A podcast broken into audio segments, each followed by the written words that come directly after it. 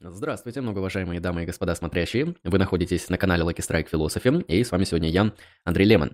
Сегодня у нас стрим с многоуважаемым Евгением Логиновым. Мы сегодня будем обсуждать такую интересную тему, которая посвящена а, моральной ответственности и того, как моральная ответственность связана с эмоциональными реакциями, а, какая позиция у Строссена по этому вопросу, как это можно связать, в том числе с моральной, точнее, не с моральной удачей, а со свободой воли. Вот, сегодня мы будем а, сосредоточены на примерно подобном тематическом пространстве, поэтому пишите, многоуважаемые зрители, вопросы в чат, мы ближе к концу трансляции их почитаем, если у нас останется время. Если вы хотите, чтобы вас ваш вопрос сразу задали, присылайте его а, с донатом. Примерно так. А у нас с Евгением уже был стрим довольно интересный, поэтому, кто не смотрел, обязательно посмотрите. Мы там обсуждали тоже а, темы различного характера из аналитической философии. Мы обсуждали а, и, насколько помню, моральную ответственность, и тоже личности. Вот, поэтому обязательно посмотрите, кто еще не видел. Ну хорошо, Евгений, я тогда сразу задам такой вопрос. Э, собственно, Строссон, да, вот такой интересный у нас персонаж, который сделал очень большой вклад вообще в проблематику моральной ответственности в аналитической философии. А вот а, прежде чем мы начнем сегодняшний такой центральный материал а, разбирать и тематику, которая связана с вашей статьей, я ее в течение трансляции отправлю в чат обязательно, очень интересная статья, советую всем прочитать. Вот если говорить про Строссона, как бы вы описали данную фигуру, ну вот в контексте моральной ответственности, то есть какие значимые предложения он внес, то есть мне вот интересно именно, что было сделано Строссоном, что не было до него, то есть в чем его вот такой значимый вклад в проблематику моральной ответственности и свободы воли мы можем выделить с вашей точки зрения? А, да, это большой вопрос. Строссен – крупная фигура в философии второй половины 20 века, а, но парадоксально, эм, что следы его в основном, которые сейчас можно наблюдать в современных публикациях, касаются не тех тем, которыми он в основном занимался. Вот большую часть своей жизни Строссен занимался э, метафизикой и философией языка. Вот в метафизике э, я не вижу вообще никакого влияния Строссена, э, современный. Вот. Ну, может быть, каких-то отдельных суперлокальных сюжетах по типу статуса универсалей, вот, но вот такой большой метафизики никакого Строссона э, нету. Насчет философии языка я знаю хуже, вот, ну, там кое-что где-то проскальзывает, но тоже э, это не, не, не мейнстрим. Вот. А, третье такое направление, которым Строссон занимался, это а, кантоведение, ну, или ну да, можно сказать, что это кантоведение, изучение Канта, короче. Вот. И тут, да, тут Строссен фигура. Э, любая книжка про Канта, написанная на английском языке, она не обходится без обращения к Строссену. Ну, вот с тех пор, как появились его э, работы, ну и поскольку влияние аналитического кантоведения очень сильно, ну и на других языках тоже. Строссена в связи с Кантом цитируют. А, но это все-таки как бы очень узкая, очень узкая область. Вот. А что касается философии морали, э, то Строссен за всю свою жизнь написал об этом три статьи, и несколько небольших фрагментов у него есть в книгах про, про, про мораль. И сам он вот в автобиографии говорит, что, ну, это вот как бы мимоходом, в общем, это какая-то какая вещь, которая не была для меня какой-то важной. И парадокс состоит в том, что именно эти, э, эти вещи, всех этих вот трех статей и кусочков в книгах, одна статья э, Freedom and Resentment, она выстрелила. То есть вот она создала новый тип литературы э, академической. Не в смысле жанра, а в смысле темы. Если мы посмотрим на э, то, как обсуждалась моральная ответственность э, в целом в традиции, то мы увидим, что место этого обсуждения очень маленькое. Э, это пробрасывается как бы в виде отдельных фраз и не носит какого-то существенного значения. Ну, то есть это может быть рассматривается в какой-то в контексте религиозной философии, как там кого будут, будут значит, черти жарить на сковородке в платмерце э, или какие, значит, девственницы, кому положено э, за, за гробом. В общем, вот э, такое бывает, но оно вот именно что принадлежит религиозному дискурсу. И, собственно, философии здесь не так много. А, вот. А когда философия начинала становиться все более и более светской, тема ответственности вот в таких терминах тоже мало обсуждается. То есть кое-что есть, ну, если мы посмотрим на новоименную философию, на Юма, например, или на Лока, но тоже это делается так, огромный трактат, страниц на 800, и там типа две фразы про ответственность хотя в трактат он посвящен моральным сюжетам. А, то есть это вот эта точка фокуса, да, это, вот континентальный философ сказал, что этот концепт, а, он а, просто не привлекал внимания, он просто был как само собой разумеющийся. Ну вы что, не знаете, что люди заслуживают наказания за плохие поступки, а за хорошие, соответственно, заслуживают поощрения. Ну вот, собственно, и все. Значит, сам Строссен конкретно опирается на традицию обсуждения наказаний, которую существовала в британской философии, ну, во всяком случае, в первой половине века и прошлого человека и в XIX веке. Изучение вот этого корпуса литературы показывает, что они в основном обсуждали это в таком социальном аспекте, что вот как бы нам справедливо наказывать те, кого надо наказывать, и, соответственно, как вот обосновать наказание. А, между тем, вот проблематика ответственности всегда традиционно была связана с проблематикой свободы. Вот опять же, начиная там с глубочайших веков, то есть идея того, что за свободные действия мы несем ответственность, а за действия несвободные ответственности мы не несем, она глубоко подлежит нашей культуре, э, и поэтому философы ее часто проговаривали. Но при этом сама эта связь вот тематизировалась э, очень мало. И несмотря на то, что теории свободы различных к 60-м э, годам 20 века уже накопилась вагонная маленькая тележка, теории ответственности, по большому счету, не было ни одной. То есть просто было некоторое представление общее о том, что такое ответственность. Но вот сказать, типа, что это такое, ну вот такого просто не было. И, и была вот эта параллельная дискуссия про наказание, которая тоже Но она со свободой имела маленькое отношение практически вот там, никакого. Вот. И Строссон, он, э, обсуждая проблему свободы воли, нашел новый способ просто о ней думать.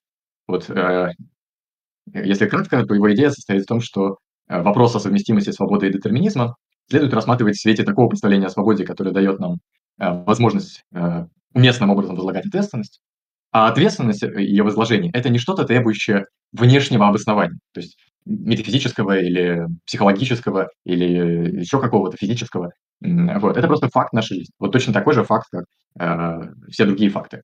Вот. И поэтому наличие одного факта, например, истинности детерминизма, не устраняет наличие истинности другого факта. Вот просто про одно мы точно знаем, что ответственность существует. Это вещь разлитая в, вокруг нас. А про детерминизм, ну, когда-нибудь физики, может быть, нам скажут, или метафизики, э, что там с этим есть. Но если это имеет место, то это не может отменить тот факт, который уже есть, факт возложения ответственности. То есть если завтра мы просыпаемся и, э, не знаю, ученые ЦЕРНа публикуют э, объявление, что все, детерминизм полностью доказан, это не означает, что в тот же день, когда вы едете на трамвай на работу, человек, который наступил вам на ногу, вы не почувствуете вот укол обид или укол какого-то негодования, чей-то топчет, топчет ноги. А, и вот эта идея фундировать ответственность в эмоциональных откликах, которые фактически существуют, она открыла а, новую область исследования, область исследования а, просто феномена ответственности как такового. И вот с 60-х годов это развивается в рамках э, Эйнстейма, политического Эйнстейма. Вот. Ну и вот у нас в стране эти исследования тоже, ну, где-то вот с 2014 года, э, может быть, чуть раньше ведутся.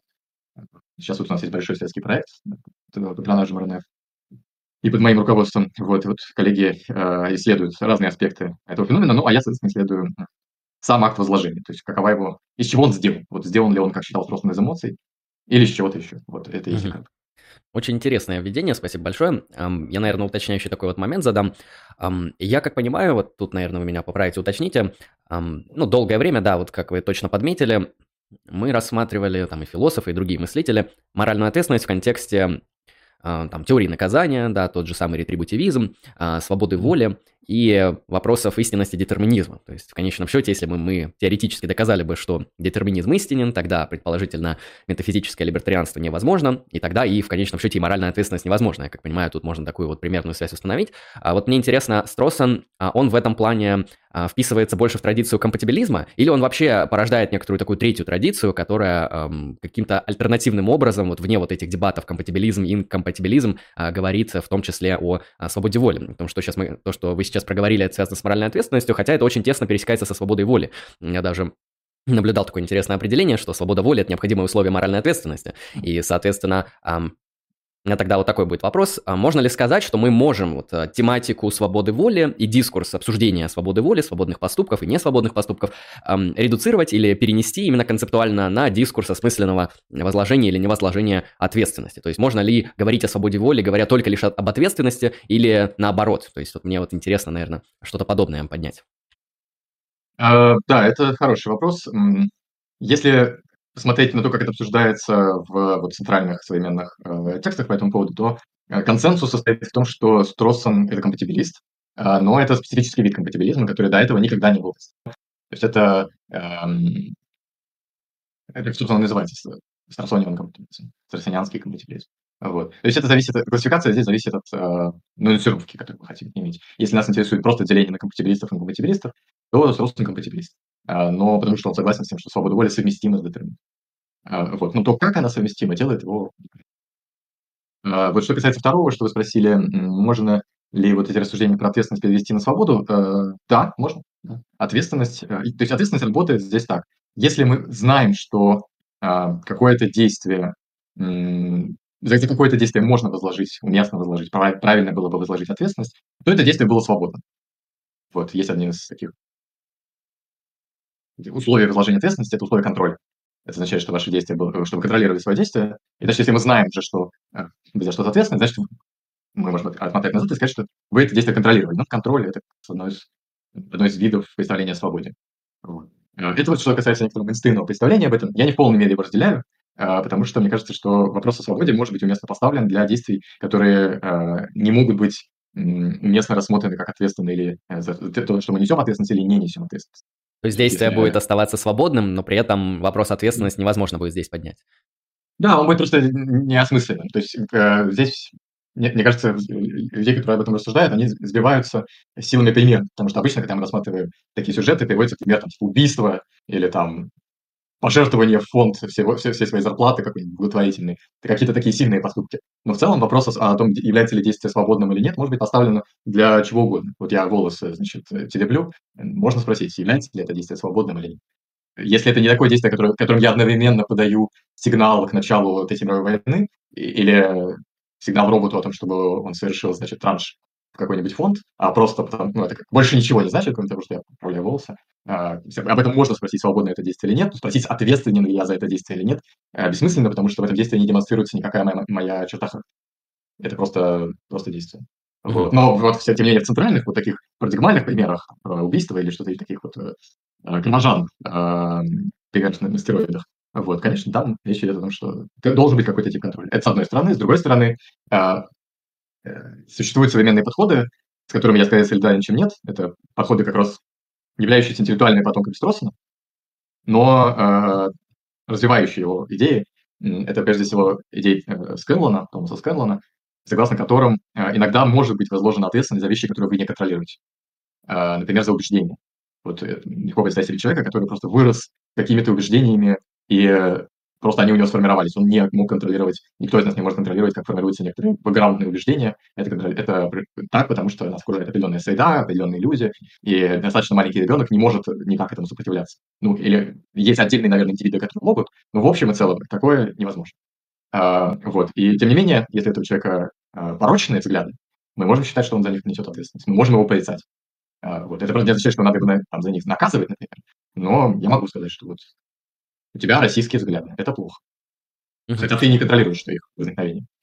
Довольно очень интересный подход. А, знаете, у меня тут э, сложилась эм, такая интуиция, что в конечном счете решать данный вопрос мы будем отталкиваясь от каких-то, ну, в нашем случае, социальных фактов.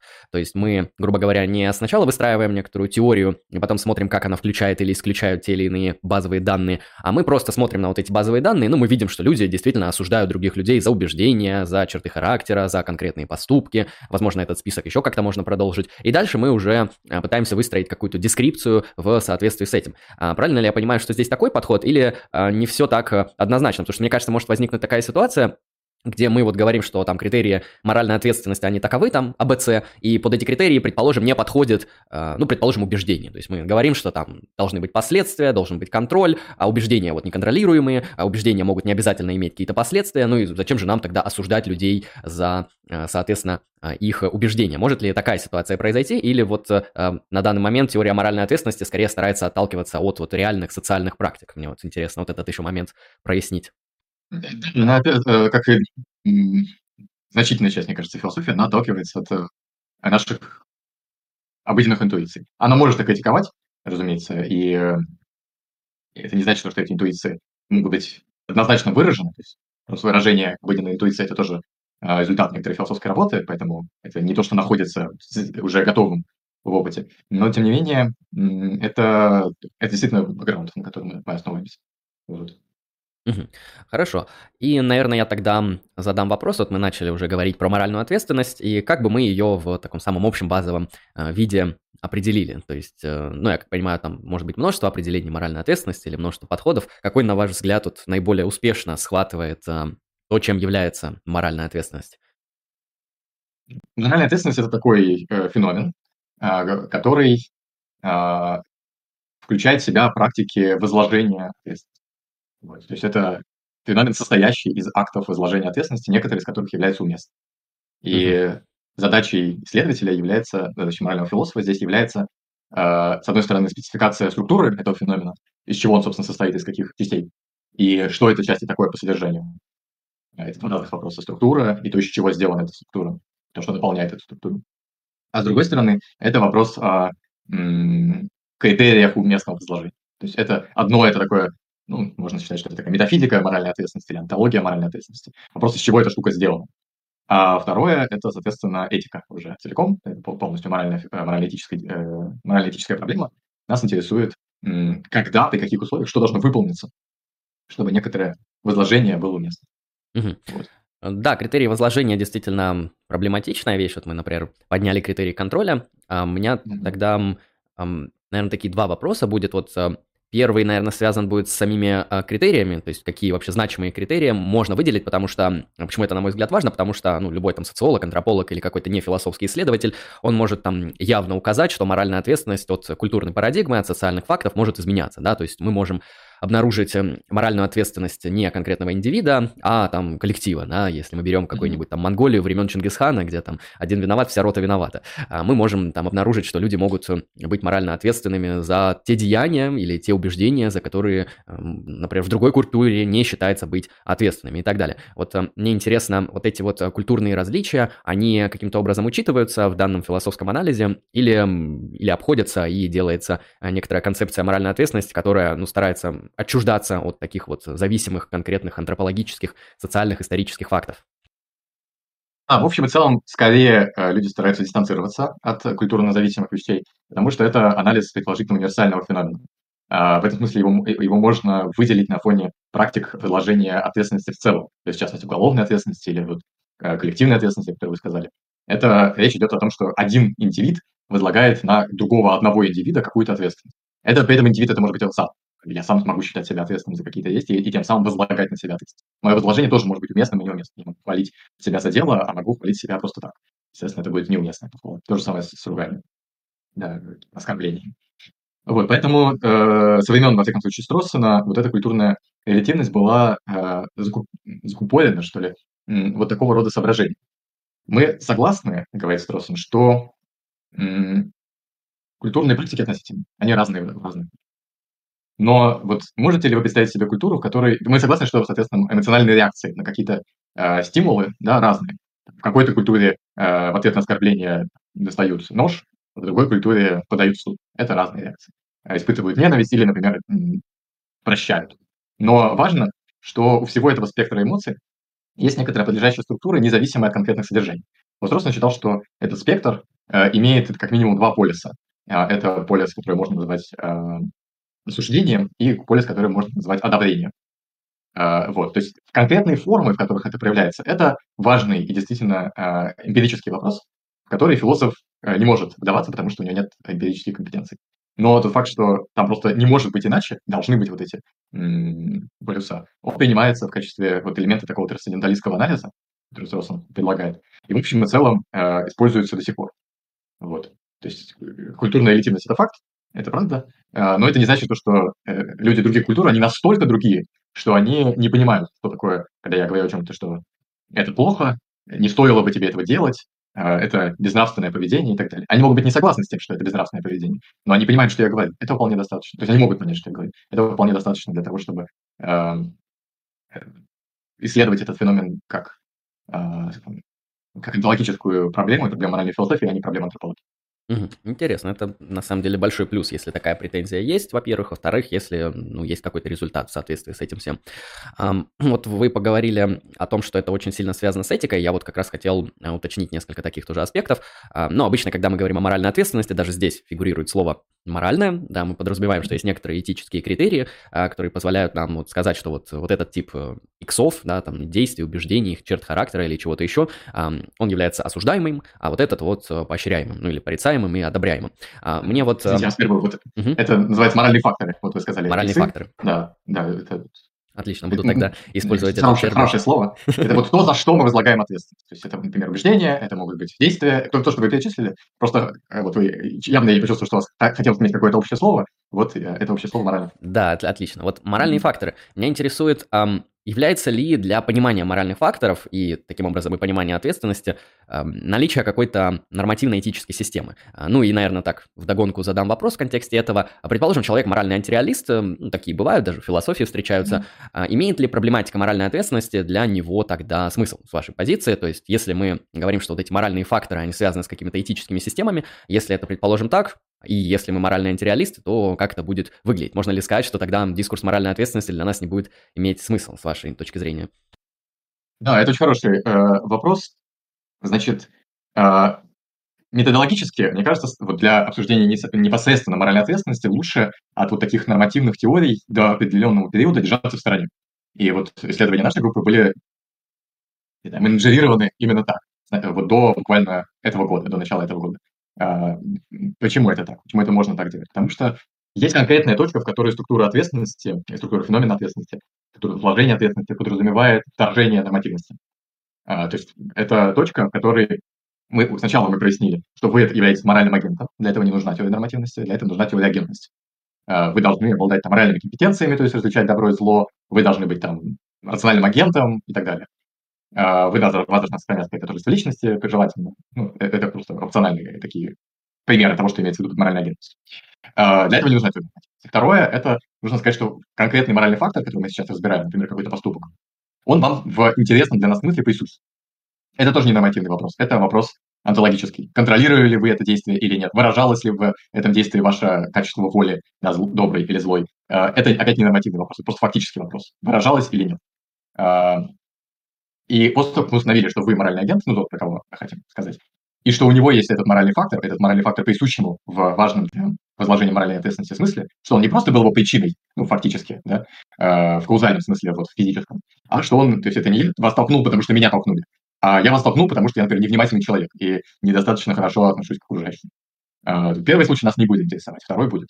Так вот, когда это, вот эти две вещи установлены, вот после этого надо сказать, что этот фактор, он правильный или он неправильный он хороший или он плохой. Вот, этот, э, вот эта точка, это единственная точка, в которой в дискуссии моральной ответственности входит нормативная теория. Вот это она должна сказать, какой он. Для теории моральной ответственности, которая интересуется структурой этого всего, достаточно просто сказать, что есть какие-то теории, которые нам про это расскажут. И мы допускаем, что ну, какие-то действия являются хорошими, другие являются плохими, правильными или неправильными и так далее. После этого, когда мы это установили, ну, потом четвертый этап или четвертый элемент этой структуры, мы говорим, что если агент является моральным агентом, и ему присущ этот фактор в релевантном смысле, и этот фактор является плохим фактором или неправильным фактором, э, то этот агент заслуживает порицания.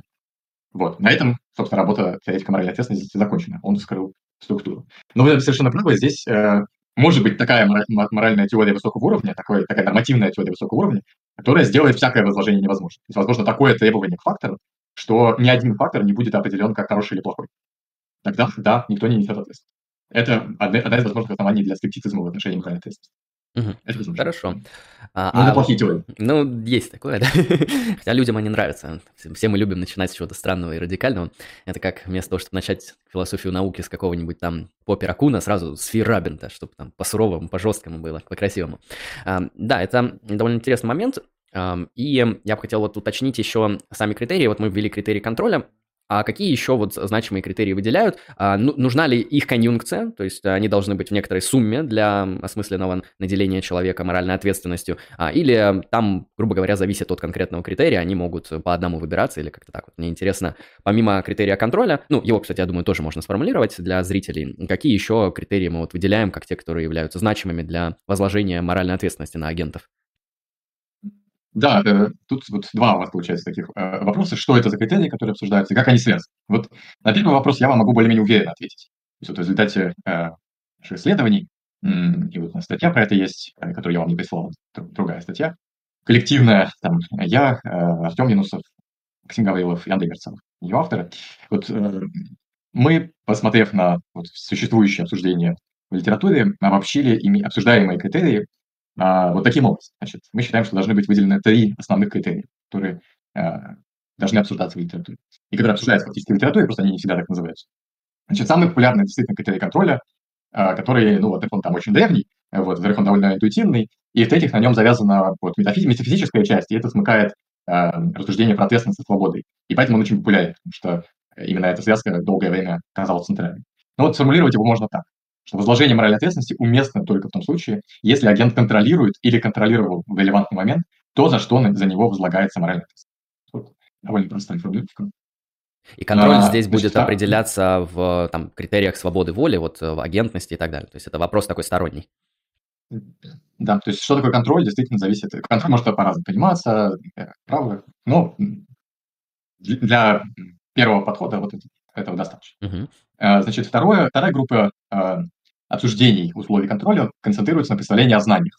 Вот они исходят из такой, если контроль, да, обсуждение контроля исходит из такой интуиции, что нельзя вас осуждать за действия, которые э, совершили не вы, э, вот, а вообще кто-то другой. Или, или вы совершили, но не контролируя их.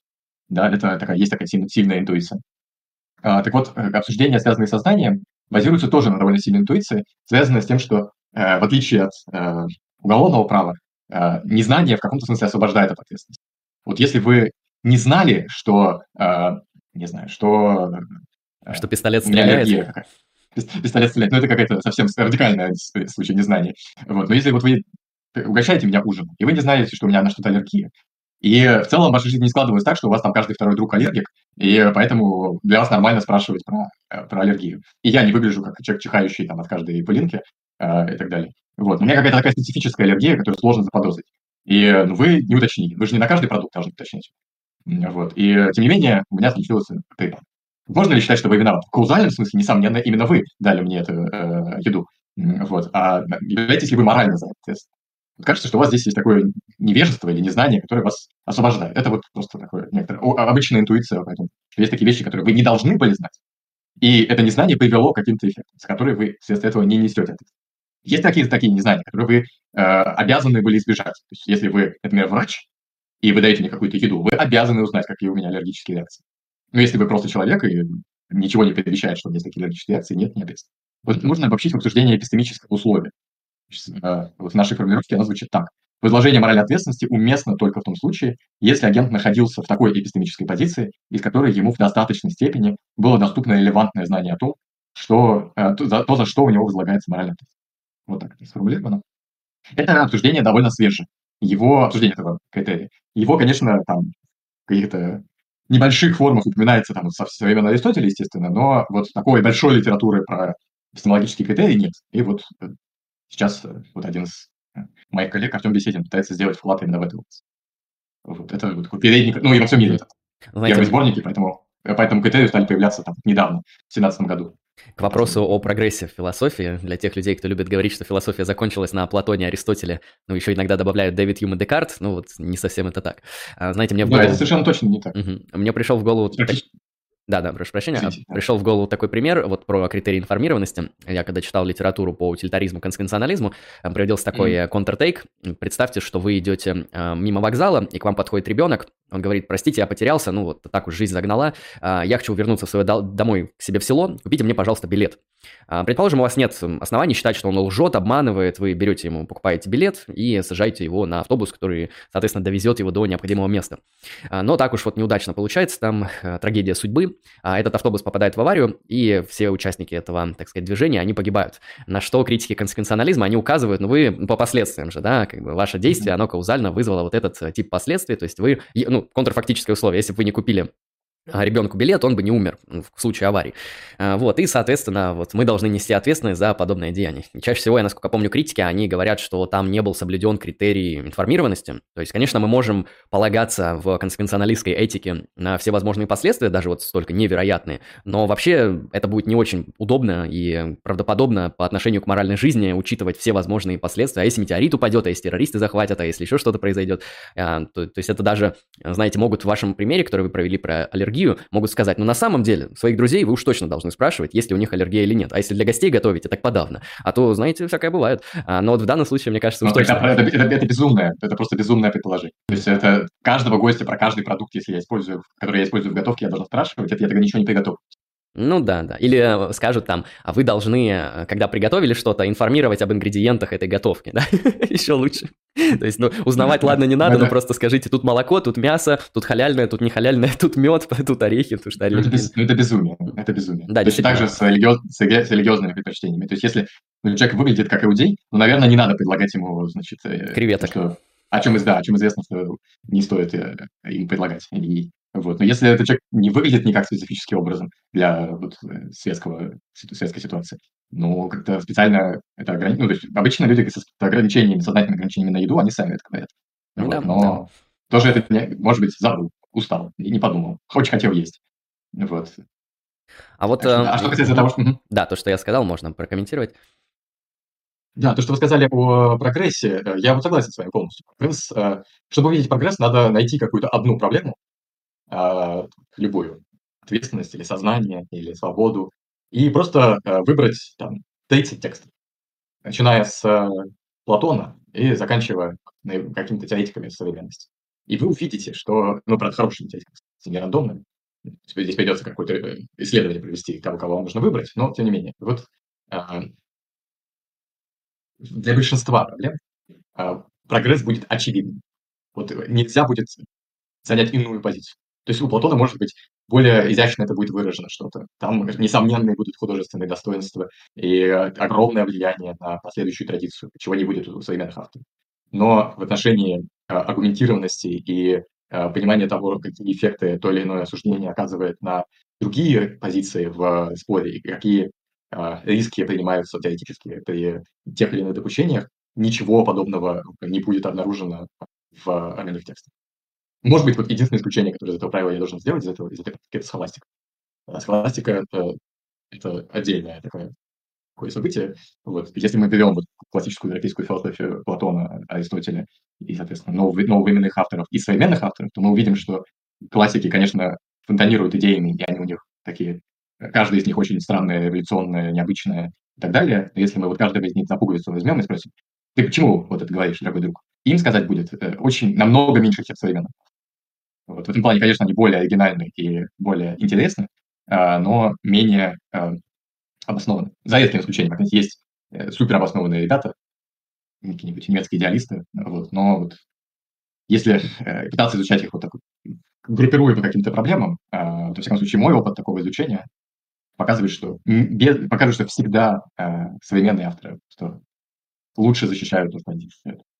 Ну да, тут, знаете, тут еще такая проблема, то что а, люди, которые не знакомы с философией, они обычно экстраполируют термин прогресс из науки. То есть они вот говорят, в чем прогресс физики? Ну вот смотрите, там айфоны, компьютеры, это, кстати, не физический немного прогресс, это технологический прогресс, инженерийный прогресс. А, вот они указывают на там развитию химии, биологии, физики, и вот говорят, ну вот философии явно такого нету, на что, следовательно, прогресса там нет. Ну, тут проблема в том, что ну, не совсем правильно экстраполировать прогресс в одной дисциплине на прогресс в другой дисциплине, потому что я общался с философами науки, они говорят, то, что прогресс, который произошел вот в физике, когда там эти парадигмы менялись, там от Ньютона к Эйнштейну, что-то подобного, оно не происходило в химии. Ну, то есть в химии там как таблица Менделеева появилась, так вот, ну, походу там дальше просто все уточняют и уточняют там экспериментально и так далее. То есть там не сказать, что какие-то такие гиперскачки вот э, схожие с физикой происходили. А, поэтому проблематично. Химия, химия появилась в этом плане есть некоторые изменения. Квантовая химия – это существенное изменение. Квантовая химия? Ну, Петруха в целом. Ну, да, наверное, квантовая да, химия – это отдельно, да. Философам лучше не лезть туда, где они точно не разбираются. Согласен. Э, да, я тоже только по звону, э, так сказать.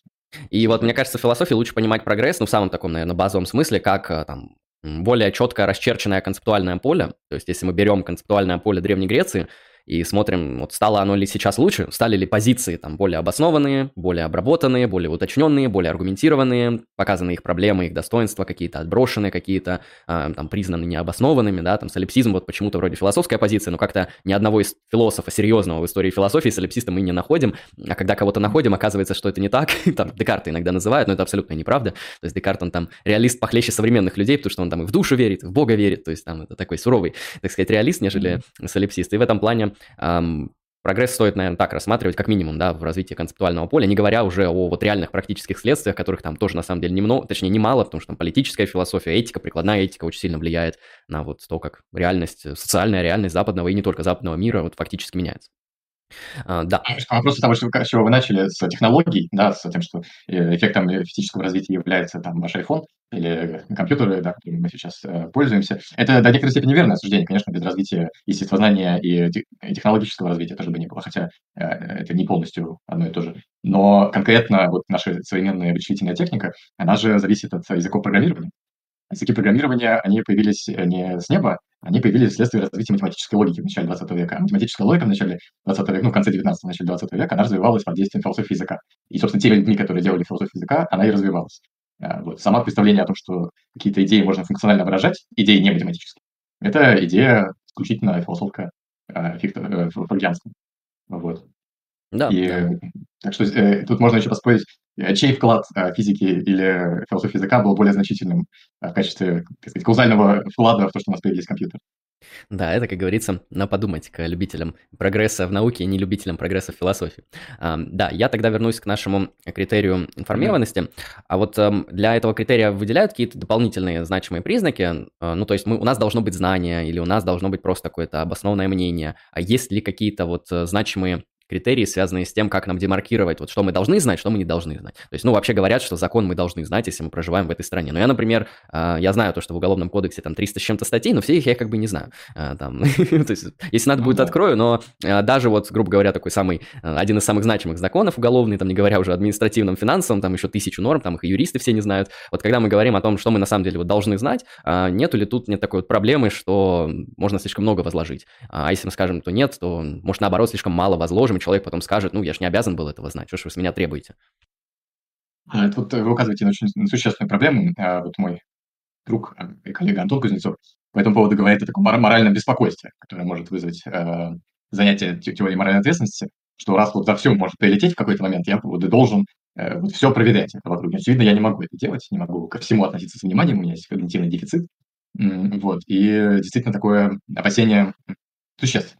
Наверняка существует много способов с ним бороться, но вот тот способ, который разрабатывает э, Артем Беседин, другой основной коллега, который как раз вот этой частью э, феномена моральной ответственности занимается, насколько я понимаю, сам стратегию Артема, она состоит в том, чтобы укоренить э, вот этот эпистемический критерий в этике добродетели. Вот, чтобы сказать, что дело не в том, что вы должны конкретные какие-то вещи знать, а в том, чтобы у вас должны быть конкретные черты. Э, вот тот врач, да, из моего примера, э, он должен быть внимательным по отношению к своим пациентам. Это его интеллектуальная добродетель. Вот. А по отношению просто к человеку, который вы кормите на улице, ну, там, на улице, кормите дома, на кухне э, какой-то пищей, там, не знаю, соседа по общежитию, но не во всяком случае вы обязаны быть э, внимательным к его э, кулинарным привычкам, к его пищевым ограничениям или ее. Вот. То есть э, здесь надо вот эту проблематику я надо фундировать в другой этической теории. Это теория этики.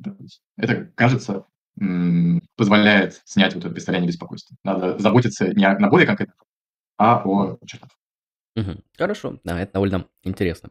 А, хорошо, помимо принципа контроля и информированности еще какие-то значимые выделяются? Да, ну вот мы выделяем третий, э, третий, собственно, это, это последний из основных критериев, э, хотя могут быть выделены еще, наверное, но вот в нашей работе мы выделили еще третий, это то, что мы назвали yeah, психологический yeah. критерий. Э, ну и вот сейчас мы, как через какое-то время, это уже уже почти год прошел с тех пор, как мы написали, даже больше. И вот теперь мы думаем, что это стоит называть скорее нормативным э, критерием. Значит, это некоторое обобщение э, современных колонианских и схожих с ними подходов, то есть подходов, вдохновленных Томасом Скрэндлоном и некоторыми другими авторами. В конечном счете это восходит к Строслу. Вот это формулируется так. Возложение моральной ответственности уместно только в том случае, если оцениваемое качество воли агента имеет соответствующее выносимой оценке моральное значение. То есть, а, если какое-то качество воли – это хорошее качество, то надо, соответственно, выносить положительную оценку. Мы за это хвалим. Если плохое, если это э, невнимательность, вот из нашего примера выше, или это там, пренебрежение, например, то мы за это осуждаем. То есть важно, чтобы в действии выражалась какая-то установка, выражалась какая-то черта характера. Это не обязательно должна быть эпистемическая черта характера, да, как критерий знаний. Это может быть и а, не эпистемическая, вот такая как забота о других людях. Мгм. Хорошо, об этом тогда мы сейчас подробнее поговорим, только с вашего позволения прервусь а, на донат, который нам прислали. MC Right, 30 рублей, спасибо большое. А, Какой тут большой вопрос, но так как 30 рублей ответим покороче, но в любом случае спасибо. Какая у вас позиция в отношении этики Канта? Популярна ли она среди современных метаэтиков? И кого из них почитать по теме на английском? А, Предложите, пожалуйста, тейки против кантианской деонтологии. А, Ну, можно кратко, если желаете ответить на этот вопрос. Ну, ведущим современным кантианцем является Кристина Корцгард, а, и, пожалуй, вторая– это Онора О'Нил, бар- баронесса Онора О'Нил. Вот эти две а, э, дамы, вот, э, они очень глубокие философы. А, Особенно, пожалуй, наверное, Кор- Корцгард. Ну и О'Нил тоже очень сильно. Вот. Э, Кантианцы– это влиятельная а, фракция в современной этике и метаэтике тоже. А, Вот. Что касается опровержения их, ну, мне очень симпатична кантианская позиция. Вот так. Э, Риски с ней связаны, э, состоят в том, что мы фундируем э, моральные законы в структуре человеческой делиберации, в структуре того, как люди рассуждают о морали или должны рассуждать о морали. И это делает эти рассуждения не объективистскими. То есть это все фундируется в том, что как кто как валит, кто, кто как проявляет волю. Там есть формальная процедура сведения всего этого к противоречию, но она, хотя она может быть более или менее проработанной, но она не, не панацея. То есть все равно в какой-то момент вы будете полагаться на собственное определение, которое, собственное волеизъявление, которое не будет формализировано. И это погружает а, моральную делиберацию в субъективизм, а, что может быть истолковано как не самый хороший эффект, собственно. Вот я так сам об этом думаю, хотя э, кантианская позиция кажется мне симпатичной. Интересно, спасибо большое. Хотя, э, знаете, для человека, который там что-то слышал про Канта, но не разбирался глубоко, если сказать, что Кант субъективист, это будет немножко так страшно. Я согласен, да. Это, э, я согласен, да, это может, давайте тогда уточним. Э, имеется, под субъективистом здесь име- имеется в виду следующее. Моральный закон устанавливается нами. Вот. Это не то, что существует э, э, объективно. Автономно. Вот. Мгм. Это, то есть, хотя структура нашего рассуждения, она не нами устанавливается, это, это, она как бы нам дана, но тем не менее источником закона является э, должны валить, но тем не менее валить. Вот, как мы должны проявлять свою волю. А, а не отдельно существующие от нас моральные основания, не зависящие от нашего волеизъявления ни в каком смысле. В этом смысле Кант моральный субъективист. Вот в том техническом значении, которое это придается в современной метаэтике. Интересно, да. Знаете, еще очень такой интересная дискуссия, связанная с тем, насколько вообще деонтология различных э, видов, она соотносится с какими-то метаэтическими позициями, потому что вот чаще всего, если вы консеквенционалист, практически во всех случаях вы будете моральным натуралистом. Там, ну, Мур, наверное, такой самый проблемный из них, потому что его- он точно не натуралист, но при этом есть слухи, что он, скорее всего, консеквенционалист. Там есть на это очень серьезные указания. И а, в этом Это плане... называется ideal consequentialism. Да, да. И в этом плане, вот если мы можем говорить, что консеквенционалистские традиции, ам, утилитаристские традиции, они побольше всего, больше всего укореняются вот моральный натурализм, как и этика добродетели во многом, а, то вот с деонтологией очень сложно так сказать, потому что есть деонтология наподобие теории божественных команд, да, которая там а, фундирует моральные положения в произволе божества, А, есть эм, Можем сказать, что да, там деонтология, там, ну, как у Роллза, да, его политическая философия, которая исходит вообще из такого мысленного эксперимента, который ну вот занавес наведения, да, который невозможно даже эмпирически поставить. То есть это такой очень-очень модальный, странный мысленный эксперимент, который позволяет нам открыть вот реальность в виде справедливости и сформулировать какие-то базовые принципы справедливого сообщества. И в этом плане а, с деонтологией очень много проблем. Ну, нет, не проблем, это просто такой интересный момент, то, что она не подразумевает конкретной метаэтики. То есть я не знаю, может ли быть деонтология, связанная там с натурализмом, наверное, вполне какая-нибудь найдется. Но вот э, иногда и конструктивистские версии находятся, и контрактивистские, и вот э, такие ролзианские, не знаю, как они называются, там часто и тут это в контрактивизм записывают. А, Так что с деонтологией интересно то, что непонятно, какая метаэтика под это лучше всего подкладывается. А вот с вашей точки зрения, вот когда говорят, какая у Канта метаэтика, то что если сказать, что Бентам моральный натуралист, вероятнее всего мы не ошибемся. А если сказать, вот какая метаэтика у Канта, на какую теорию больше всего похоже, потому что я видел дискуссии, что там его и в нон-натуралисты записывают, кто-то и в субъективисты просто записывает. Вот вы бы как э, предположили? Ну, ну, вот я уже сказал, что это субъективизм вот в том смысле, о котором я сказал, а, да, что это из чего исходит, эм, из чего исходит э, э, моральность действия, или моральность чего угодно, мораль- мора- моральность любого морального факта. Она зависит от структуры наших, на- таких существ, как мы, или она за- зависит от чего-то еще вне структуры таких существ, мы. Если первое, то это субъективизм, вот, то тогда Кант субъективист. Что касается натурализма э, и нон-натурализма, ну, благо действительно является естественным свойством. Поэтому это- если вот это нон-натура- нон-натурализм, то Кант нон-натуралист. Не натуралист. Ну, я еще дослышал даже интерпретацию, что Кант, он скорее вот даже нон-натуралист, потому что вот эта вот процедура, по которой мы приходим к открытию морального закона, она хоть и от нас, как от агентов, зависит, а, ну, в смысле, мы ее производим, но сами, как бы, критерии эти процедуры, они в этом плане универсальны. То есть а, часто сравнивают это с математикой. То есть, в принципе, можно сказать, что математика субъективна в том плане, что если бы не было людей, наверное, и не было бы математики, как вот этой вот науки, которую мы изучаем, ну, если мы не платоники, да. А, и вот э, по Канту тут тоже можно встать на такую позицию, то есть Кант, он, как и математик, открывает некоторый моральный закон, так же, как математик открывает там структуру бесконечности математической и корней. Или он ее, как, как номиналист, э, изобретает и делает это изобретение общеуниверсальным он точно ее не изобретает, а э, вот он ее, конечно, открывает. Это не конструктивистский подход. Отлично, ответили на вопрос, спасибо большое. А, вернемся тогда к Строссону. Вот вы выделили позицию Строссона как а, вот э, соответствующую третьему подходу, которая делает акцент на эмоции. Ну и, в принципе, ваша статья, о которой а, мы сегодня говорим, она вот связана с критикой того, что вот мораль, моральная ответственность, она там подразумевает необходимым критерием вот эмоции. Правильно ли я понимаю позицию Строссона, что для Строссона моральная ответственность возможна тогда и только тогда, когда есть особый тип э, эмоций, там, по-моему, порицания и похвалы. То есть если нет этих эмоциональных реактов, то и ответственность невозможна. Да. Мы должны испытывать, ну, это крайнее проявление, может, э, это может быть нюансировано. А, вот, в целом, да, вы можете испытывать негодование или стыд, э, или радость, восторг, желание э, соответствовать или раздражение такое моральное, моральный зуб. Вот, но должны быть моральные эмоции. Вот это существенно. Угу. Очень напоминает мне такую концепцию совести, что у вас должно быть что-то внутри, что вас должно торкать, чтобы кого-то порицать или хвалить, в том числе, например, себя. Правильно ли я понимаю, что это очень близко так, к подходу такого нон-когнитивизма в метаэтике, или оно, в принципе, от этого как не зависит? Потому что здесь мы выделили именно конкретные такие нон-когнитивные эмоциональные реакции, как то, что играет а, фундаментально значимую роль для вот нашей этической и моральной жизни. Или это никак в данном случае концептуально не противоречит? Это сложный и концептуальный вопрос, и, и исторический. А, вот, то есть эмотивисты, да, вот как наиболее распространенный тип нон-когнитивизма в первой половине 20 века.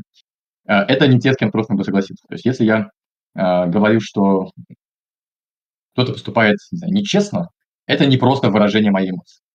Э, у этого может быть некоторое когнитивное содержание. Это когнитивное содержание можно увидеть на том, что некоторые такие эмоции будут уместны, а другие нет. То есть если бы я был просто таким грубым, э, и Строссон был бы просто грубым э, эмотивистом, да, то есть он утверждал бы, что э, моральные э, высказывание, это все равно, что выкрики. Междометие. То в таком Да, да, да, да, типа вот, вот, то в таком случае не было бы уместных и неуместных. То есть междометия не бывают уместных и неуместных сами по себе. А это просто выражение моего внутреннего состояния. И оно само по себе тоже не может быть уместным и неуместным. Поэтому здесь есть некоторое когнитивное содержание. Вы можете неправильно а, обидеться на человека. Неуместно. Он на самом деле этого не заслуживает, как институт. А, он не deserve. Вот. Но при этом э, у этого когнитивного содержания, оно, оно само, это когнитивное содержание, подчинено, тем не менее, в своей природе, не в своей нормативности, а в своей природе, вот, этими, вот этим эмоциям.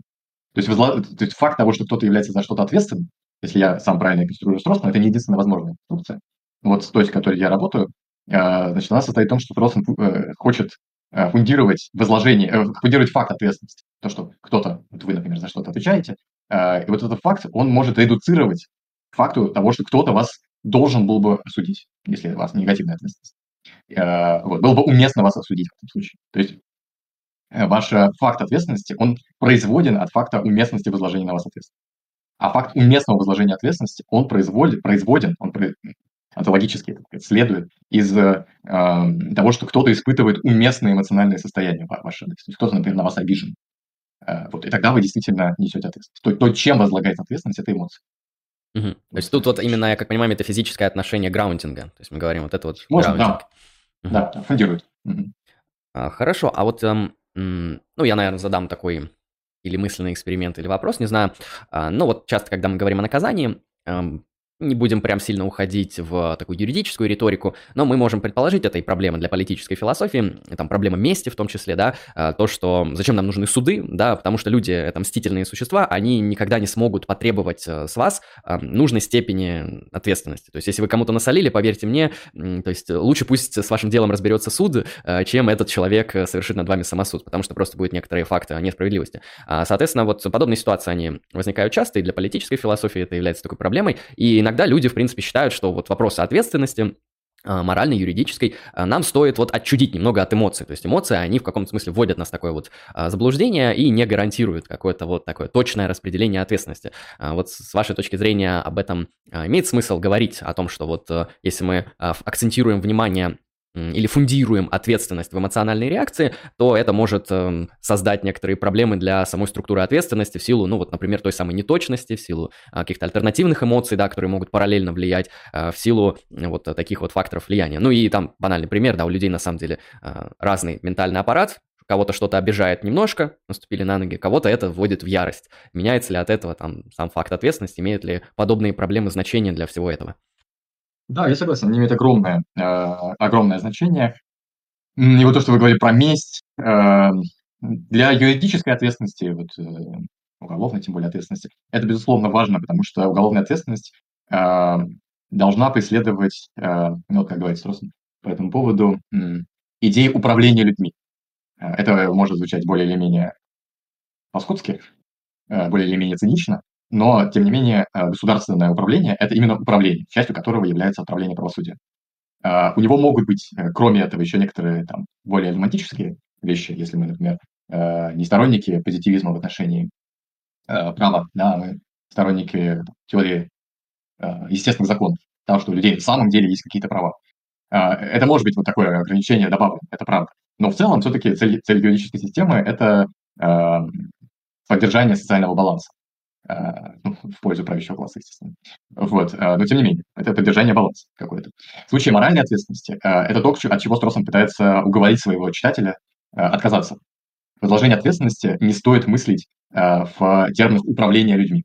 Вот это ошибка, которую Строссон приписывает ну, некоторым там предшественникам, утилитаристским авторам, которые считали, что когда я кого-то ругаю, вот все содержание этой ругани может быть сведено к тому, что я не хочу, чтобы вы действовали так больше. Или я хочу, чтобы вы испытали такую боль, какую я испытал. Э, вот, то есть это не все, не все, что мы можем говорить о морали. Считает Строссон, я думаю, что с этим, э, с этим стоит согласиться.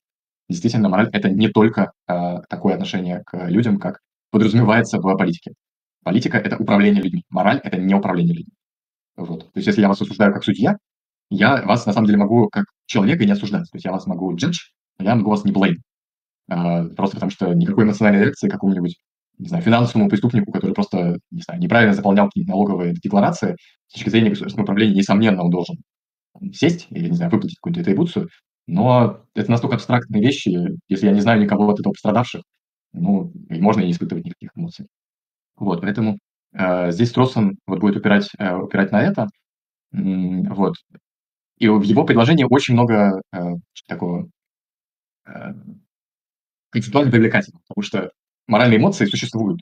Это просто факт. Мы обижаемся друг на друга, мы друг друга друг другом восхищаемся и так далее. И поэтому свести э, вот такую штуку, которая, ну, не очень понятно, что это такое, типа возложение ответственности, к вещи, которые очевидно существуют, это теоретически очень удачно. Угу. Интересно. Если это, из этого возникнут вот какие-то в практической этике, какие-то вот разницы, про которые вы сказали, то есть этим можно пожертвовать. Да, э, иногда люди, которые склонны к чрезмерным, например, реакциям, потому что у них очень много тестостерона, они будут реагировать больше. Но это мы просто можем сказать, что они реагируют неадекватно. Им стоило бы, там, зная, что они такие вспыльчивые, не знаю, лучше себя контролировать. Хорошо. И, э, ну, наверное, как, как раз-таки подведу к основному э, тезису, который, я как понимаю, вы защищаете в своей статье, это то, что мы можем говорить о моральной ответственности вне зависимости от эмоций, как в подходе Строссена. Э, ну, соответственно, раз мы подраскрыли Строссена, теперь хотел бы подраскрыть вашу позицию. То есть, э, вообще, а почему вы так считаете? То есть, э, чем вас не удовлетворяет, например, подход Строссена, и почему вы, например, ищете какой-то вот тот путь, который, к которому приходите, что там, эмоции не являются чем-то необходимым для возложения моральной ответственности, если я правильно интерпретирую. А, вы совершенно правильно а, интерпретируете. А, это, э, во всей некоторый эффект того, что я не был моральным философом а, до знакомства с э, дискуссиями о моральной ответственности. То есть я занимался исключительно метафизическими сюжетами, которые просто меня э, с необходимостью привели потому что я должен что-то знать о моральной ответственности. Это были сюжеты, о которых мы в прошлый раз с вами говорили, про свободу воли и торжество личности. Оба этих, оба этих темы, которые вот наша э, группа изучала, ну, я тоже по мере сил, вот они связаны с моральной ответственностью. И многие конфликты, которые у нас были, теоретические да, разногласия, они связаны с разными интуициями моральной ответственности. Типа, и хотя никто из нас не был э, моральным философом, вот мы обратились к моральной ответственности, а она сама привела к проблеме основания морали, которая вот сейчас а, вот, и это просто то, что мне сразу показалось странным. То есть вот теперь я понимаю, какие теоретические... А именно странно показалось вот, педалирование эмоций и возложение ответственности. Вот ровно то, что вы сказали, что э, бывают разные люди, э, э, бывают разные реакции, бывают разные типы тренировок в отношении, ну, типа обучений, да, эмоциональным реакциям. И какая-то вот это уж больно жидкая субстанция. Какая-то... Нестабильно для такой значимой вещи, как моральная ответственность. Да, да, потому что мне-то нужна была... А зачем моральная ответственность? Мне нужна была моральная ответственность, чтобы ставить мысленные эксперименты со свободой и с тождеством личности. И обычно они там используются, она, она ответственность там используется так, что если мы знаем, что этот агент ответственен, мы знаем вследствие этого, что э, он тождествен тем, кто совершил этот ответ. Или он был тогда свободен. Это, это свобода или тождество личности нас интересует. И если э, дело обстоит таким образом, что ответственность – это на самом деле эмоциональные реакции, то в моих э, вымышленных ситуациях, вымышленных ситуациях, которые используют другие э, философы, занимающиеся свободой и тождеством личности, там никаких эмоциональных реакций просто не будет. Потому что это вымышленные сценарии, специально сделанные для исследования других сюжетов. Это э, отвечая на ваш вопрос о так сказать, мотивации. Мне просто показалось изначально, что это странно. Мне пришлось проделать большую работу, чтобы убедить себя в том, что на самом деле это не странно, а это очень хорошая идея, и она, именно она открыла э, возможности для современных дискуссий о ответственности. Но, э, тем не менее, это то, что стоит, так сказать, оставить как важный элемент истории и, и принять, что эмоции важны для ответственности, но все-таки не в них она фундирует. Вот что я пытаюсь э, показать. И как вы, соответственно, это защищаете? То есть э, как можно изобразить данный подход, что у нас получится из моральной ответственности, если мы ликвидируем оттуда эмоции, ну, либо сочтем их не необходимыми?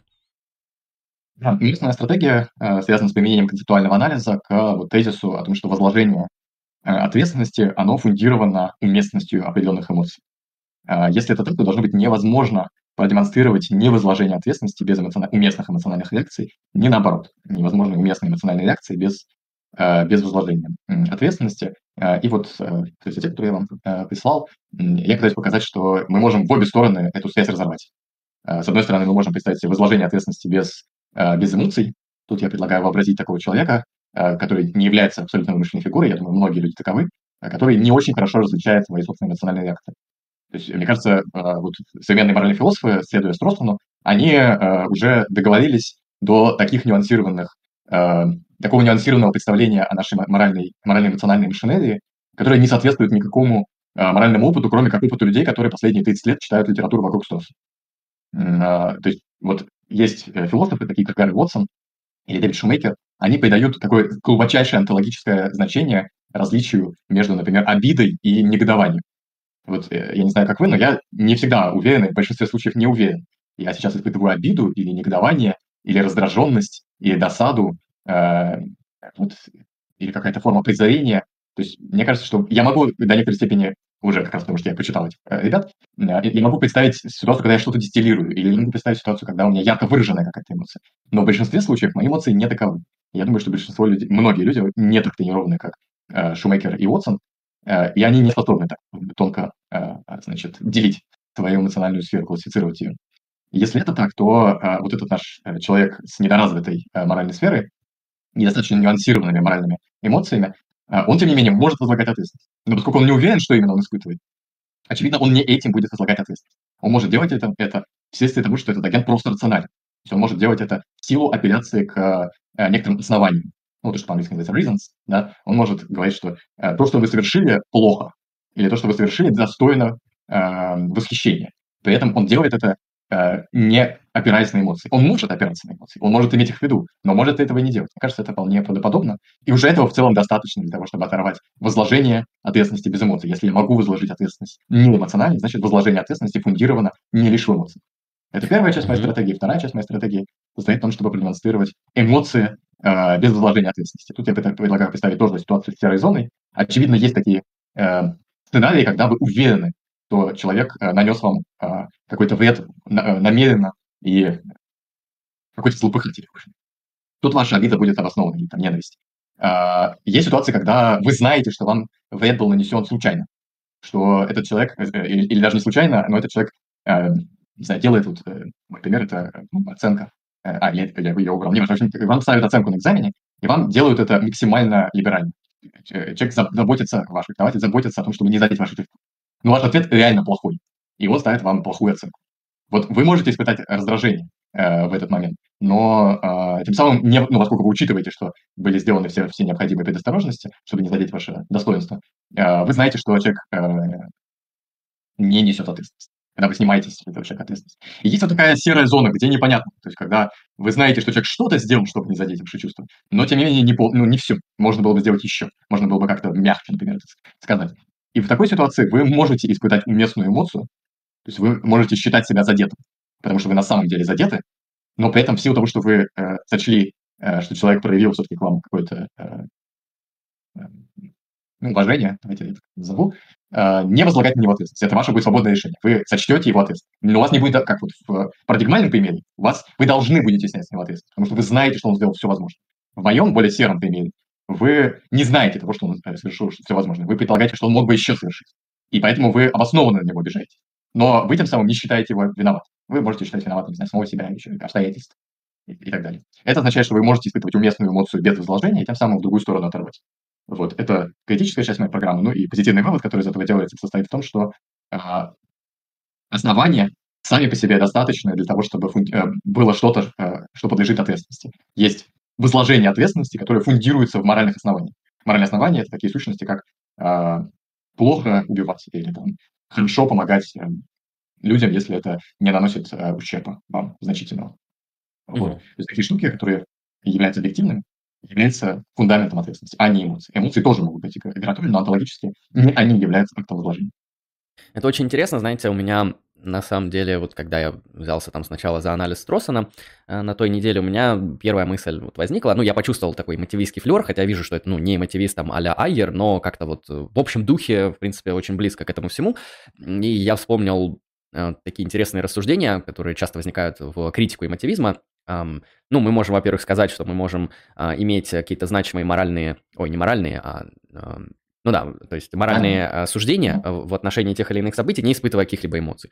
Более mm-hmm. того, мы можем испытывать какую-то моральную эмоцию и там, не высказывать там, моральные суждения. То есть в каком-то смысле эмоции и вот эти моральные суждения, они могут идти параллельно, и осмысленность этого не потеряется. И мне даже вот приходила в мысль такую голову, вот в мысль голову, в голову мысль о резонах, о том, что, да, вот вы, например, говорите, ну, смотрите, произошла морально значимая ситуация, кто-то кого-то толкнул там или ударил по лицу, а, и вы на это реагируете эмоциональным состоянием, там, вам это не нравится, да, и вы выражаете это следующим междометием, а, ты поступаешь аморально, да, ну это такой вот э, типичный мотивизм, там, экспрессивизм и так далее. На что, соответственно, можно задать вопрос, а были ли у вот этой эмоциональной реакции на самом деле какие-то основания, да, резоны, то есть причины, почему вот э, здесь она имеет э, смысл, потому что мы именно здесь реагируем, а здесь не реагируем. Мне возникла э, гипотеза, связанная с тем, что наши моральные реакции, они не могут быть безосновательными, потому что я всегда могу спросить, и человек воспримет этот вопрос как осмысленный, а почему ты сказал, что это действие было аморальным? А, он, если он скажет, ну, я так проэмоционировал, и все, а, тогда, наверное, это будет такой последовательный мотивист, когда он скажет, я проэмоционировал, потому что я проэмоционировал. А, а если он скажет, ну, подожди, так это действие наносит вред, то есть он его толкнул, что это за чепуха какая-то. Или это действует, действие, там, не знаю, нарушает его там базовые права на распоряжение собственным телом. Вряд ли так кто-то скажет, кроме там либертарианцев. Но предпо- мы а, можем задать вопрос, почему у вас вы- возникла эта эмоциональная реакция, и, вероятнее всего, человек а, увидит, во-первых, этот вопрос осмысленным, а во-вторых, он будет искать резонный ответ, то есть он сможет вам каким-то образом обосновать а, вот этот когнитивный а, значимый статус этой эмоциональной реакции. То есть а, первое, что у меня возникло вот в критике эмотивизма, это то, что как вот эти моральные суждения и эмоции могут вообще расходиться, то есть я могу как бы равнодушно относиться и говорить X аморален. То есть, предположим, вот мужчина говорит, аборт – это аморальное деяние. А, ну, понятно, что вот настоящие эмоции переживает по поводу аборта женщина, а, а мужчина, он все равно может иметь когнитивную позицию по поводу моральности или аморальности аборта, при этом не имея каких-то вот тех самых значимых эмоциональных переживаний. То есть разве он не может тогда иметь моральных взглядов? Вполне себе может. И даже и вторая ситуация, это когда у вас возникает эмоциональная реакция на моральную ситуацию, вы можете э, сказать просто-напросто то, что у меня были причины так отреагировать. То есть я на него там быканул, я его осудил, я э, там назвал что его действия аморальными, потому что у меня были резоны. Э, да, я, конечно, сделал это на эмоциях, но как иначе на такое невозможно реагировать без эмоций. И мне показалось, что подобный подход, он вот очень а, прокоррелирует с а, вот, критикой Строссена, и, как я вижу, очень, очень совпадает, по крайней мере, ход мышления, вот как а, можно критиковать эмотивизм, и как можно критиковать подходы к моральной ответственности, где мы ее фундируем в эмоциях. Можно указать, как вы показали, что не очевидно для агента, какая у него эмоциональное состояние. Во-вторых, у него, может, их, его никаких нету, но он все равно будет считать на когнитивных основаниях, что вот, например, да, человек довольно равнодушен к этим действиям, например, мне равнодушно, когда люди подают милостыню, но я знаю, что, в принципе, осмысленно похвалить человека за то, что он там подает милостыню, то, что он дает деньги, деньги а, бедным людям и так далее. То есть я могу его похвалить вообще без каких-либо эмоций. А, вот. И это, по-моему, вполне такие очевидные факты, которые встречаются в нашей моральной практике, которые, а, ну, действительно было бы странно откидывать. А, вот. Что, что думаете, насколько эта мысль а, совпадает? Я согласен э, с тем, что это очень похоже на тот, тот э, духом, да, на то, что, на то, что я сказал. Но, да, мне кажется, есть отличия в структуре. Вот вы сами сказали, что последовательный мотивист просто может сказать, что нет, что все фундируется в эмоциях, все, все является, даже не фундируется, все является эмоцией. Почему вы так поступили? Потому что у меня была такая эмоция. Почему у вас была такая эмоция? Э, не, не, важно. Такая эмоция у меня была просто потому, что я таким родился, таким вырос, у меня э, соответствующий уровень эмоционального развития и, тип, и тип эмоционального развития. Это не требует философского обоснования, это эмпирический факт, что мы э, так организован эмоциональный аппарат. Мы можем критиковать этого человека за то, что он не понимает, что у эмоционального аппарата есть нормативные измерения, но тогда мы пытаемся продать ему посылку, которую он сознательно не понимает. И э, он, поскольку наши суждения тоже будут просто суждениями, э, как, ну, мы пытаемся навязать ему свою позицию, он вправе будет сказать «нет». А в случае с, того, что я делаю с Росманом, с Росманом, насколько я... Было бы интересно, чтобы он сам мог сказать, но я не могу придумать, почему, на каком этапе он мог бы сказать «нет». То есть если он говорит «нет» на уровне, на, на уровне первом, то есть он должен тогда сказать, что нельзя оторвать э, возложение ответственности от эмоций, э, тогда он отрицает эмпирический факт что такие люди просто существуют, которые не, не нюансированно испытывают эмоции. И, так, тогда ему нужно придумать какую-то интерпретацию этого кейса, а, которая сводила бы все-таки к эмоциям. И тогда, мне кажется, он просто противоречил бы фактам. В случае второго, э, он более уязвим для критики, мой, мой, мой второй, второй кейс. Он мог бы сказать, что все-таки в этом случае человек как-то, испытывая уместную эмоцию, автоматически возлагает ответственность. Просто аналитическая связь здесь есть. Если вы испытываете обиду на преподавателя, вы, даже если вы его, например, прощаете, вы все равно возлагаете ответственность. Вот тут он мог бы, наверное, э, настаивать на своем. Но первую часть э, я не понимаю, как он мог могут защищать. Ну да, вот. мне кажется, Стросен достаточно умный человек, чтобы сказать, что у них неправильные эмоции, или это, это люди, которые вне сферы моральных вообще размышлений, ну, в общем, не моральные агенты, раз у них нет таких эмоций, э, но... Ну, тогда бы я ему ответил, что вы сами такой неморальный агент, и Э, если мы на таком уровне уже начинаем разговаривать, давайте мы, наверное, закончим. Потому что если вы, если вы с расстройством считаете, что можно вот так э, обращаться с э, эмоциональной организацией окружающих, то, ну, хорошо, тогда я пойду еще почитать ваши замечательные труды, разговаривать с вами я больше, наверное, не буду. Ну да, сурово. Хорошо. Сейчас я тогда быстренько повыбираю вопросы из чата и будем двигаться к завершению сегодняшней трансляции. А, Зигота за 300 долларов приветствую. Всем привет в чате. Можете писать вопросы, чтобы мы успели спросить. Если не успеем, то а, прощайте. Вот моральная ответственность, возлагайте, но прощайте.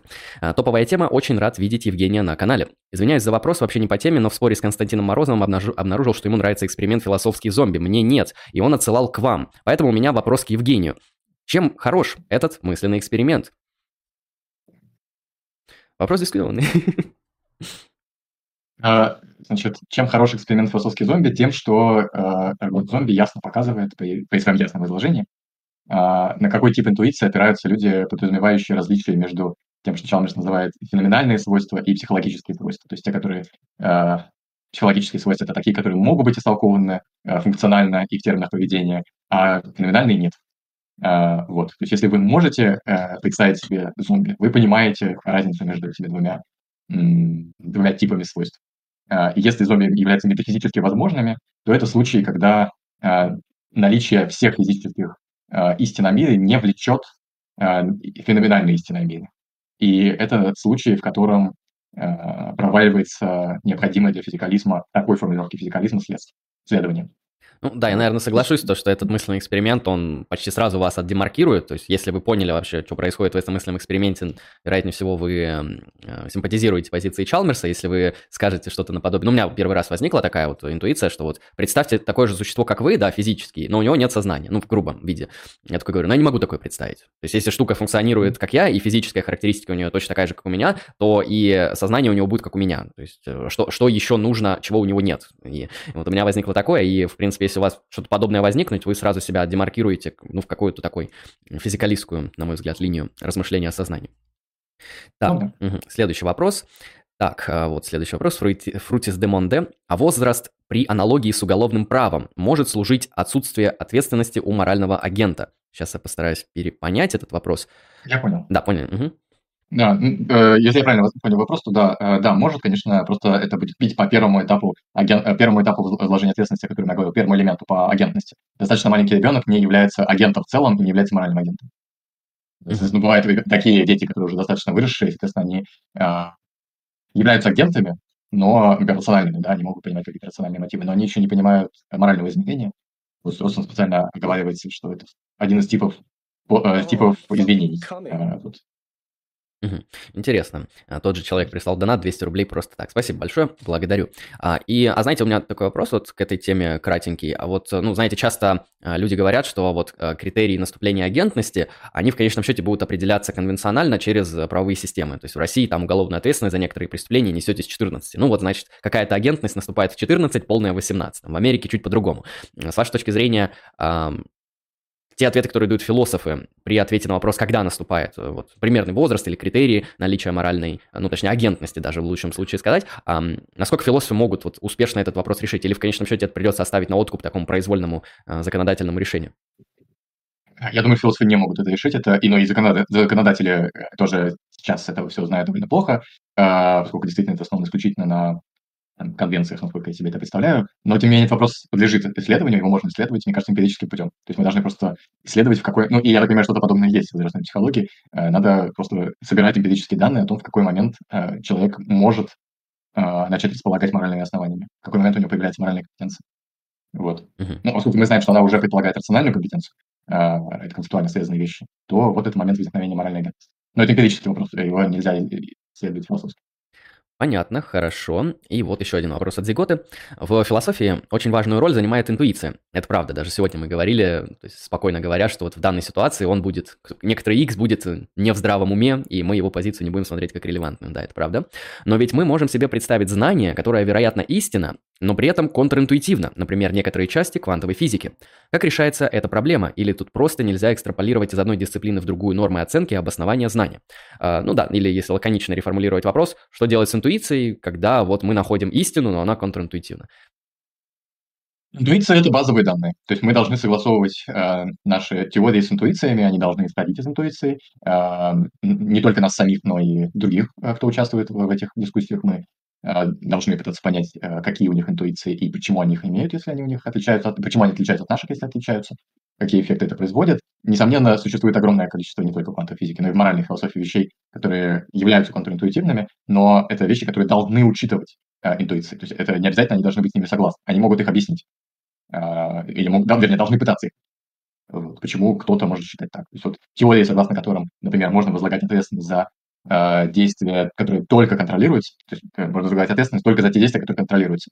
Если наша теория э, приводит к тому, что все-таки мы можем возлагать ответственность и за действия, которые не контролируются, мы, тем не менее, должны согласовать ее с этой интуицией. И это можно сделать. Угу.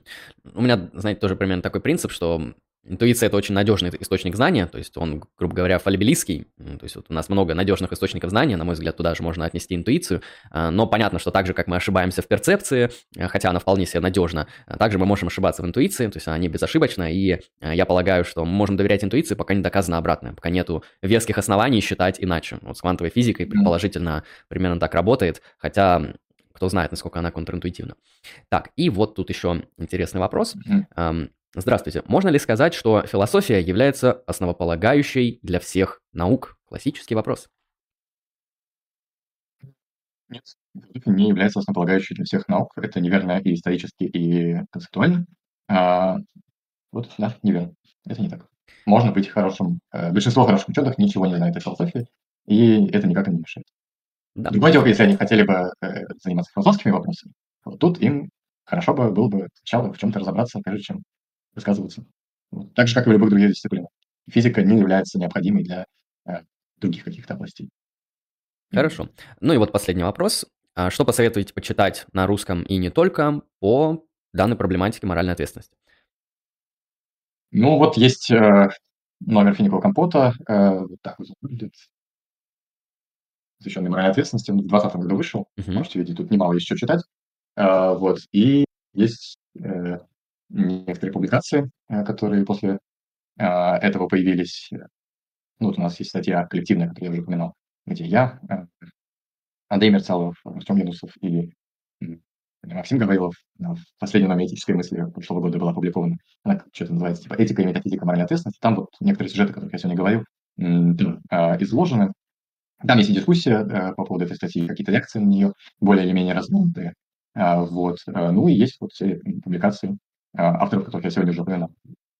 Тем Беседин, М, Другие, вот я уже перечислял, Дмитрий э, Миронов, которые вот в ходе нашего исследования появляются. Вот это все можно читать. Отлично. Хорошо, спасибо, Евгений, за обсуждение столь сложной темы. Надеюсь, зрителям понравилось. Мне, по крайней мере, понравилось. Очень такой серьезный материал. Постарались мы его так прям по полочкам разложить настолько, насколько это возможно за наше время. Поэтому благодарю большое за участие. Спасибо. Обязательно читайте Спасибо. литературу по моральной ответственности. Подписывайтесь на канал Extract Philosophy, кто не подписан. а, Оформляйте там спонсорство и так далее. Ну, а на сегодня мы а, закончим. С нами был философ Евгений, Ло- Евгений Логинов. Мы обсудили тематику моральной ответственности. А, Многоуважаемые зрители, всем вам хорошего, прекрасного настроения, удачи и пока. Всего доброго.